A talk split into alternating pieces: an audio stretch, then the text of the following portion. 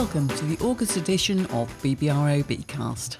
I'm Francesca Broom, your host and knowledge exchange manager for BBRO. This month we have a mixed bag for you. We are going to have a chat with Vicky Foster, the head of BBRO, discussing the Virus Yellows Task Force and on farm stewardship in relation to the use of Cruiser SB. We'll also catch up with Mark Stevens for the latest on the virus update and fungicide use. And we'll also have a chat with Simon Bowen, read practical steps for this year's crop and also thinking about cultivations for next. So, with no further ado, let's catch up with Mark. Thank you for joining me, Mark. Um, I know last month we met in the labs at Norwich to discuss the virus yellows uh, instance and fungicide use. Uh, here we are a month on, and actually, the dry weather seems to have been quite kind to us when it comes to foliar diseases. Uh, what are you finding in the field? Uh, morning, Ches. Yeah, the drought is not helping on lots of fronts at the moment, although I'm still incredibly amazed at just how resilient many of those crops are. But the one thing it is doing uh, is probably suppressing uh, the level of disease that we're seeing in the national crop. It's uh, it's very difficult to find disease. I've been out in crops in Norfolk, Suffolk, and Cambridgeshire in the last few days. I can find relatively low levels of powdery mildew on odd plants and a little bit of rust, but that's about it. And it's quite surprising. We're now at the end of July uh, and we are getting lots of questions about whether or not we should be starting fungicide programs. Uh, and as we all know on the on labels of products, it's at the at disease onset. And the dry conditions are counterproductive for disease development. So rust in particular, but also to a degree powdery mildew, do need some moisture for the disease to develop. And these dry conditions are certainly suppressing that activity. So watch it closely. Uh, things could change if we get thunderstorms or a period of rain and humidity increases, particularly for Cercospora. Uh, and the BBRO Cercospora watch uh, is really worth keeping an eye on to see if things do change. But as we come to the uh, beginning of August, keep an eye on your crops uh, and react accordingly if we start to see disease development. But it's also important to bear in mind that crops need to be upright and turgid before you apply any products. Do not spray flat crops. It needs to be active, uh, and that's also important. But the good news is there's very little disease, and that's also the same from what I'm hearing elsewhere in Europe. So we're not alone in these situations at the moment. And also, we were expecting when the, the virus forecast was for potential of 68%, I believe, of the um, crop being affected with virus yellows but we don't appear to be having anywhere near as much virus as we potentially thought we might have to deal with. Yeah, and, and it's a valid point, Ches. Uh, I think it's a testament to the, the the power and strength of the treatments that have been applied in uh, this year. That forecast is in the absence of any control strategy. And we do know from all the work that uh, we've been involved in and, and, and commercial assessments of crops, there were large numbers of aphids that started to migrate in from the uh, middle end of April right through May and into early June. But those treatments, the use of uh, the neonic treatment on 75% of the crop, has clearly suppressed aphid activity. And we're currently reviewing all the aphid data information that BBR has collected and that is clearly what's happened. And as a consequence of that, in addition to well timed sprays, the levels of virus do seem to be relatively low in most cases. We are aware of certain circumstances where that's not the case.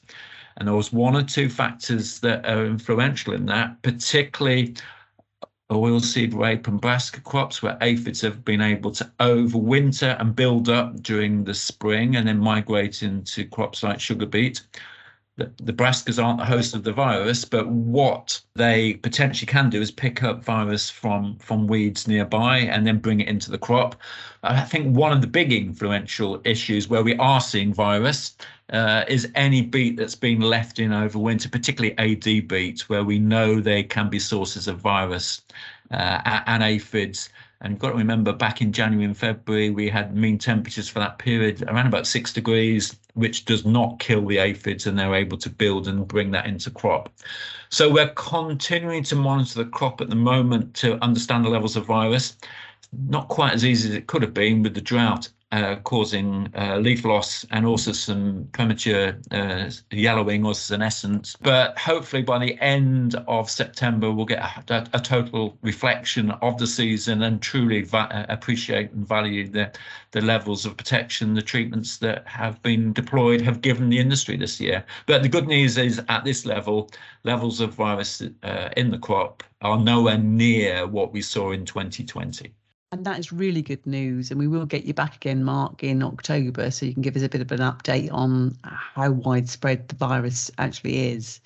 And and what was the effect of the virus on our own trials, and particularly what how are things going with Goliath at the moment? Yeah, we've got some virus in some of the BBRO trials and in some of the strips trials where we haven't used neonics, uh, and we're actually where we've got a, split use of neonics and, and untreated in some of the BBRO sites. We are seeing some quite big differences in virus levels. But the the, the Goliath uh, and Verde trials, where we've got the recommended list inoculated this year with beet mild, beet yellows, and for the first time beet chlorosis, as well as Goliath, which has got up and coming material. Uh, that was all inoculated back in uh, the third week in May. Alistair and I inspected that trial last week, and it's looking uh, very uh, encouraging in the fact that the virus has taken. We're seeing symptoms and we're also seeing the checkerboard effect. So there are varieties that are showing stronger symptoms and, and than others. Uh, and it's great to have that beet chlorosis data this year for the first time, which is really important. And the other important factor to note is there's very little virus in the uninoculated area. And that's just as important as the area that we've infected with virus because you need that benchmark information to be able to relate back to the performance of varieties and material with and without virus. So everything's looking good. I hope uh, that, uh, yeah, we do get some rain on that because although it was looking good, it was starting uh, to need a little bit of moisture. Uh, and hopefully that will be the case. But yeah, keep an eye out on the results of that because you know we'll be sharing and discussing that with the breeders and then ultimately with the wider industry as we go into uh, a later season once we get it harvested. And I, and I will just pick up on that. I mean, you talk about the checkerboard effect, and you know how good you can see the virus, but the most important thing is the the ones that we can't see any virus in at all, because mm-hmm. they're the ones that we hope to bring to market sooner rather than later, aren't they? Yeah, definitely. Uh, and it's clearly we're on a journey working very closely with all the breeders. Uh, and progress is being made, although it's only half the story of seeing what you can see in the canopy. It's it's what happens underground with root weight and sugar content that's it's critical. Uh, and also just a reminder that we are dealing with three viruses, not one in the virus yellows complex. And ultimately, we need varieties that have protection against virus yellows rather than beet mild or beet chlorosis or beet yellows. So it's just appreciating what's available uh, as we work on this journey to try and find uh, varieties of the future that can stop this particular problem. That's brilliant. Well, thanks ever so much for your time, Mark. Um, always great to speak to you. But I will catch up with you again for Beetcast in October. Yeah, Thank many you. thanks, Jones. From Mark, we're now going over to speak to Simon, who made the most of some time with Vicky Foster at one of the BBR events and had a quick chat about the stewardship for cruiser SB treated crop and the role of the Virus Yellows Task Force. It's quite a windy day, so please bear with them. So, Vicky, obviously the cereal harvest is is going ahead quite well for most growers. Land is getting cleared, and growers are thinking about obviously crops uh, autumn planting. But I think it's a useful reminder at this time of year that those kind of crop rotation planning needs to take into some kind of broader implications of the cruiser limitations. And I think it's probably useful just to remind ourselves of some of the things we need to remember if cruiser has been used on seed, on some of the things growers need to consider because it might have broader implications for their crop planning. Yeah, that's right, Simon. And as part of the stewardship package that we put together when we submitted the uh, emergency authorisation for Cruiser, there was quite a lot of restrictions around uh, future cropping and future rotations um, cover cropping, a variety of different things. So where you have used cruiser seed this year, you do need to make sure you're aware of what can and can't be grown in the following couple of seasons. Uh, and also restrictions on when you could use cruiser treated seed in that same field again, which is again um, has different timescales to it. So um, it is quite complicated. We do have all the information there on the BBRO website, so we've pulled that all together. We've also highlighted that in um, the agronomist bulletins, and there also will be a feature in the beet review in September as a reminder. But yes, while people are currently thinking about their rotations, what they're going to do next, what they're going to put where on farm, I say particularly around where you're going to use your cover crops, things like that. Just please, please do remind yourself what you can and can't sow. So there is a prohibited list of crops. And of course, if you use thiamethoxam on other crops other than sugar beet, there's obviously a restriction there, isn't there, on the time before growing another crop with thiamethoxam as well. So now, obviously, growers are thinking forward to next year about sugar beet, and obviously, one of the questions which has been frequently asked is how likely are we going to get get another de- EA or derogation for cruiser next year. Now there is a there's a whole host of team people looking at that whole issue. Would you like just brief, briefly kind of explain what's going on behind the scenes and, and where we are with that? Yeah, so we actually yeah we have a group that meets every month. So we have a uh, our group which we call the Virus Yellows Task Force. So this is a dedicated group of people, and we've got obviously growers on there, uh, we've got British Sugar on there, and we've got our technical expertise that sit on that group as well. And that is all around making sure that we can plan for the future. So not only does it identify things like you know what areas of new research should be done, how we're working with the breeders, different things that we could be looking at, um, whether that might be how we can use beneficials or all range of different things. We also do things like liaison with government, and I can let you know, uh, you know, we have submitted at the end of June, we submitted the EA for the 2023 crop, so that is in the system now. And we will be providing um, data from, from the season as it comes out. So as we've got the various national crop surveys and the monitoring work we do, that will all feed into that decision making process. And that's going to be reviewed by um, the, the relevant authorities that make those decisions in uh, middle of October, we believe. So they will be looking at all the data, they'll be looking at the application, and then they'll be making recommendations to DEFRA. So all being well, we hope we might have an answer before Christmas on whether that derogation has been approved. But again, it will be subject to the virus yellows forecast. So that is a critical forecast that we will publish on the 1st of March. So the seed order process this year has obviously been tailored to take into account that process. So we have this two stage order this year where you can get your early uh, seeding that you want, and then you can decide later on whether you have cruiser or not on that seed if it becomes available. So we've tried to make sure we can be as, as proactive as possible to allow growers and planning to be done uh, with as much time as possible. So yes, that task force really is to try and be ahead of the game and making sure we're covering all bases to, to give the growers the best information and the best support going forwards. And of course, at the end of July, we're still waiting to see the full extent of virus in the crop, but we will be monitoring that and we will be updating uh, government and yep. uh, HSE with that latest information at an appropriate yep. time. So we're constantly in contact. Exactly, as that comes through, again, we have meetings with, with HSE and DEFRA every month uh, and we're providing them with new information as and when it comes through. So, you know, they're very much up to date with exactly what's happening this year. So they've got the best information for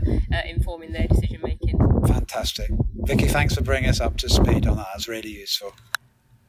Now, let's continue the conversation with Simon, finding out what you need to be doing in the field in the next few weeks and thinking forward for your crop for next year.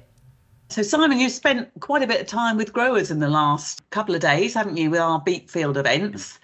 What are the main concerns for them for next year's crop when it comes to cultivations? Well, I think growers are just beginning to kind of think about that, and it's absolutely right they do because obviously cereal harvest is progressing. A lot of winter barley is done now. People are into their winter wheat. Let me just go through some of the things I think need thinking about. I think the first one which comes to me, and because conditions are so dry, uh, and actually, we know uh, land going into sugar beet if it needs subsoiling. So we know that's best suited to really dry conditions. So I think, you know, have a look at the uh, fields destined for this year, and you probably got a feel for how well some of the crops have grown in them this year where there might be some problems. Uh, but certainly uh, think about subsoiling and let's do that while conditions are on optimum now. I think the other one which we have had some concerns about, and uh, obviously it's going to be a challenge this getting cover crops established. So obviously we know sugar beet can benefit from from cover crops for a whole host of reasons, but actually within the dry conditions, it's going to be challenging.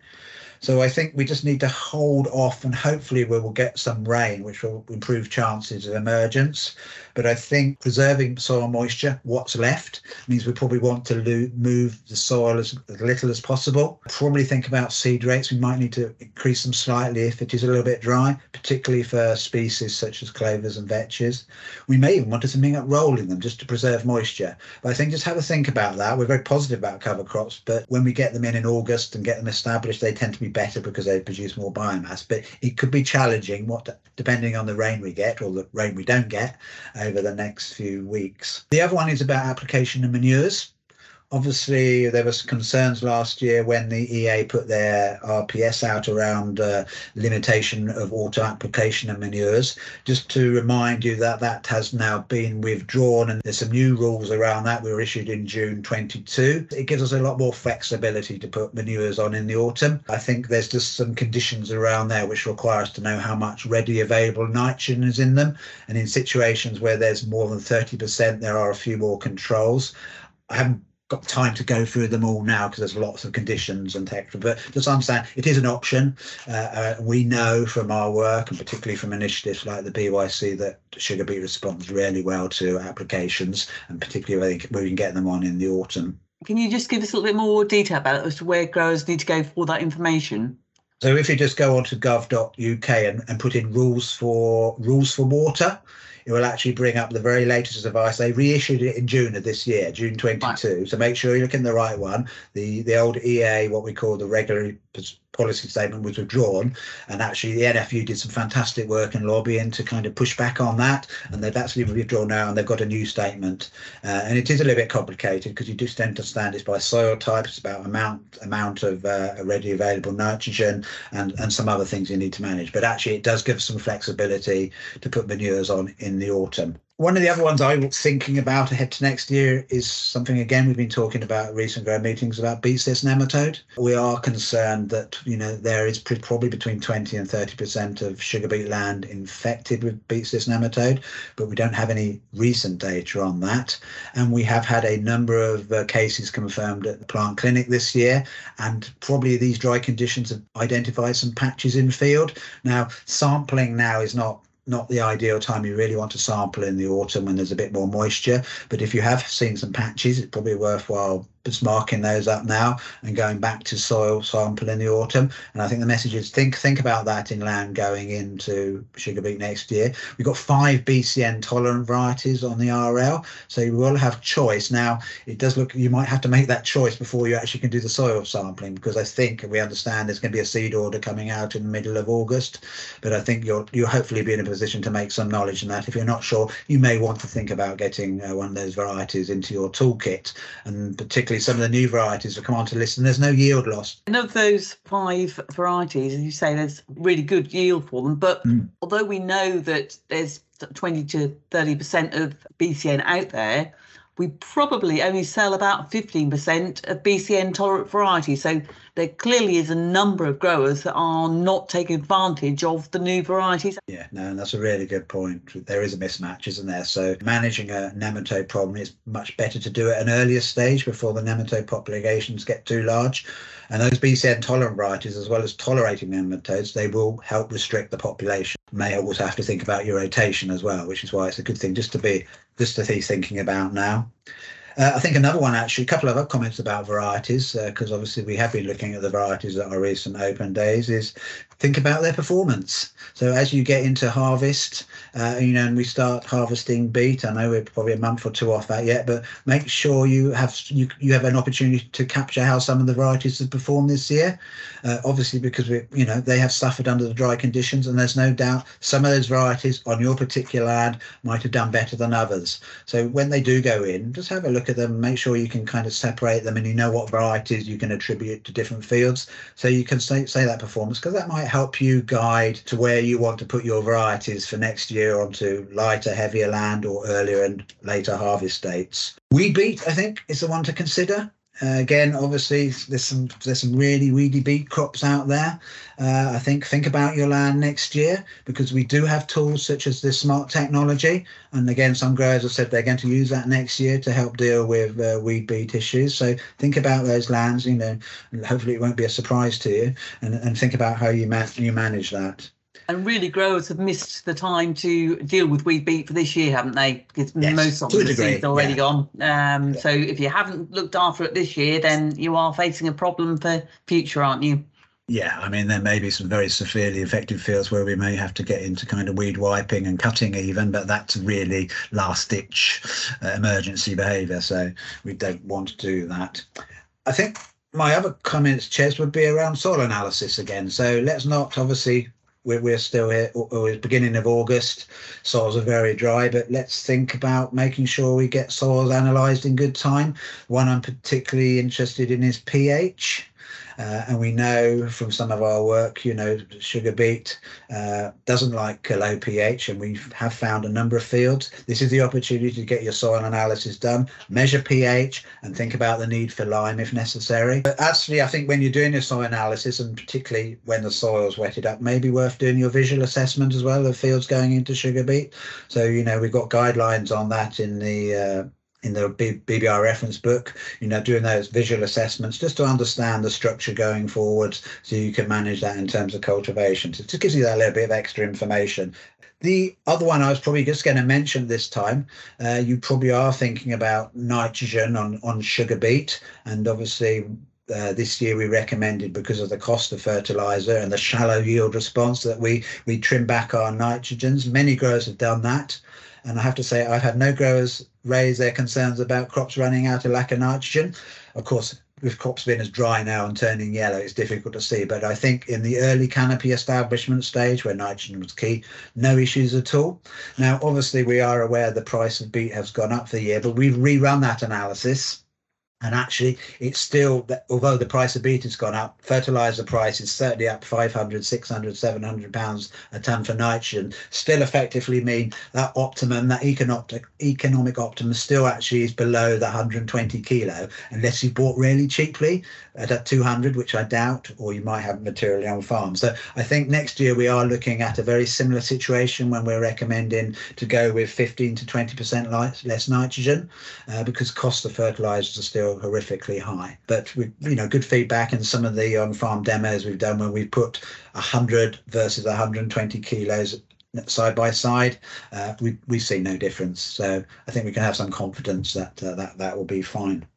And just looking at other nutrients, because obviously, you know, fingers crossed, we are going to be seeing some rain in early um, August. If the crops see that, they should pick up. I mean, sugar beet is really resilient; it does grow quickly. What other nutrients should growers be looking at um, on their fields? So yeah, if we're thinking about the crops in the ground now, so Yeah. yeah, clearly on our, our lighter land and light sand, sandy loams, you know, crops have lost a lot of their lower leaves, which is part of the response of the plant. It's very clever. It sacrifices its less productive leaves and retains the ability to produce new ones.